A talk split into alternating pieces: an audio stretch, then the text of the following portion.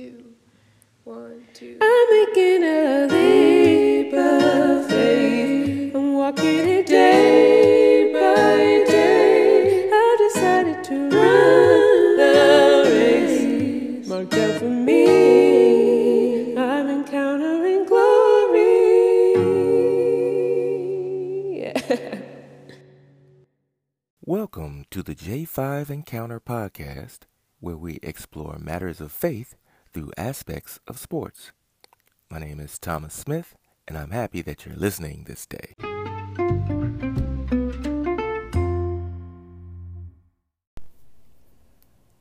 We occupy ourselves with conversations on who is a GOAT in regards to basketball players. I venture to state that those in the conversation, Michael Jordan, Kobe Bryant, and LeBron James, each have a great grasp of the fundamentals of basketball and will testify to how their success is built on their development of the basics. I failed to mention Tim Duncan, whose nickname is the Big Fundamental, but the reality, or at least perception, was that his individual two MVPs and team five NBA championship success was the fruit of a commitment to executing basketball fundamentals. As a coordinator of tackle football for elementary schools, I wanted the coaches to stress the fundamentals with the students, helping them develop into better high school players.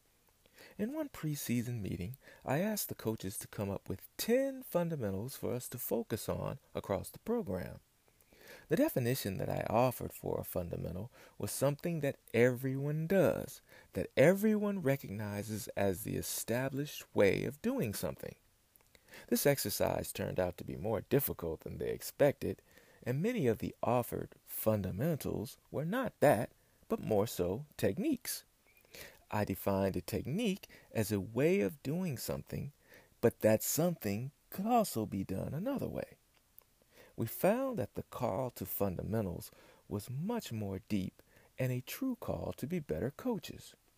We extrapolated down to things that many of the coaches were taking for granted or ignoring, but by all means are absolutely essential for youth development. A technique could be where to place your hands, but the fundamental is eyes on the ball to catch, or leverage and body position to block or tackle. My PE teacher in high school and also football coach, Mr. Warnke, one class had to chuckle upon teaching us the defensive position for basketball in one module, then turning around and teaching the same position for wrestling and bas- baseball, softball. That stance is a fundamental knees bent, shoulders square, etc. Sound techniques and ultimate success in athletic endeavors are built on the fundamentals.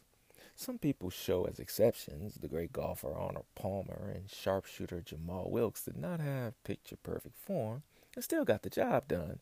But it is safe to say that when you are trying to learn or teach something, the best practice is to perfect the core basics that set you on the right direction. The big fundamental for the Christian worldview is the gospel of Jesus Christ. Rapper Fanatic has a song Good and Bad where he states that there's good news and there's bad news. Now, which news you want first? You can get the good news without the bad news. That don't grab you, that don't work. But if you get the bad news, everyone must die. When there's more bad news, God's going to judge our lives. But the good news, God sent Jesus Christ so he could serve our death sentence and will bring new life. Whoa.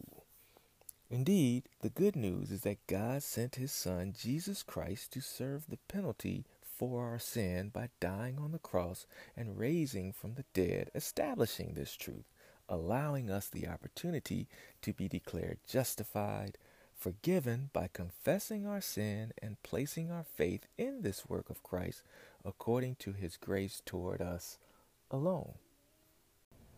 Yes, that is a mouthful. But can we strip down the parts of this fundamental? Now, it's beautiful to see the greats and other successful athletes work, and when you look, you can identify the executed fundamentals footwork, a squared stance, angles, and leverage, etc. These go into a standard of their consistent greatness, and this whole can be broken down into parts. Romans 3 21 through 26 offers a whole pertaining to the gospel. But now the righteousness of God has been manifested apart from the law, although the law and the prophets bear witness to it. The righteousness of God through faith in Jesus Christ for all who believe. For there is no distinction, for all have sinned and fall short of the glory of God and are justified by his grace as a gift through the redemption that is in Christ Jesus, whom God put forward as a propitiation by his blood to be received by faith. This was to show God's righteousness, because in his divine forbearance he had passed over former sins. It was to show his righteousness at the present time, so that he might be just and the justifier of the one who has faith in Jesus. We can extrapolate this down to really understand what is going on here. We see three sub fundamental concepts which we can capture in this text. The first is sin, for all have sinned and fall short. We have sinned against God through our pursuit of self reliance and perpetuated acts contrary to love on others. And we are all guilty with the penalty of death, which is eternal separation from God in torment and misery. Yep, that's bad news. But next is the cross. But God shows his love for us in that while we were still sinners, Christ died for us. That's in Romans 5 and 8. And here it says, whom God put forward as a propitiation, meaning he was satisfied that the penalty for all of our sins was paid at the cross. God's wrath toward us for our sin was satisfied in the death of Jesus. Jesus' resurrection is crucial as it serves to validate this is true. And third, grace and faith. Our righteousness, ability to be in right standing with God, forgiven from our sin, our eternal death sentence, while justice was served and recognized, is based on our faith in Jesus through the grace of God, thus making salvation available to us as a gift, not to be earned through our own merit or work. Whoever thought that fundamentals can be exciting and glorious? Getting back to those coaches' meetings, I enlisted a coach uh, slash a passionate teacher to talk about snapping the football. We have a long history, uh, unaware of the connection at the early time when he was sweating and perfecting his craft as a high school summer camp participant, while I, yet still in grammar school, could be found simultaneously playing on the tackling dummies on the sideline. Anyway, if I would have let him, he could have spoken for an hour or more just on the center snap. Yes, we talking about the center snap. Only resorting to technique later in the presentation. It was magnificent, and the detail was inspiring like a song to the spirit.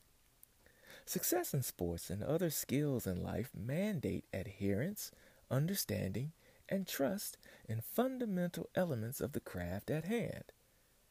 That's what propels you to greater things, such as faith in the Lord. And I maintain that news about sin, the cross, grace, and faith, the basics, before you get to anything else, should sing in your heart every time you hear it and about how it relates to your situation.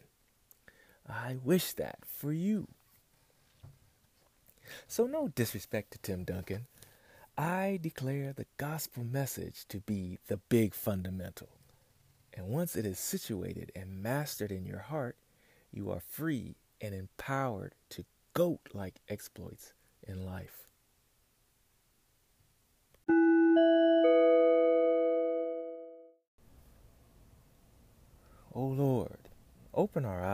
And our ears to your fundamentals which established a filter for us to negotiate all the things of life and the blocks to propel us to great exploits in this life for you and in you.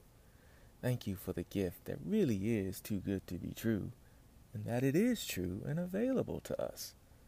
We confess our sin, our pride and selfishness, and put on your righteousness as a robe, celebrating in the works that manifest as byproduct.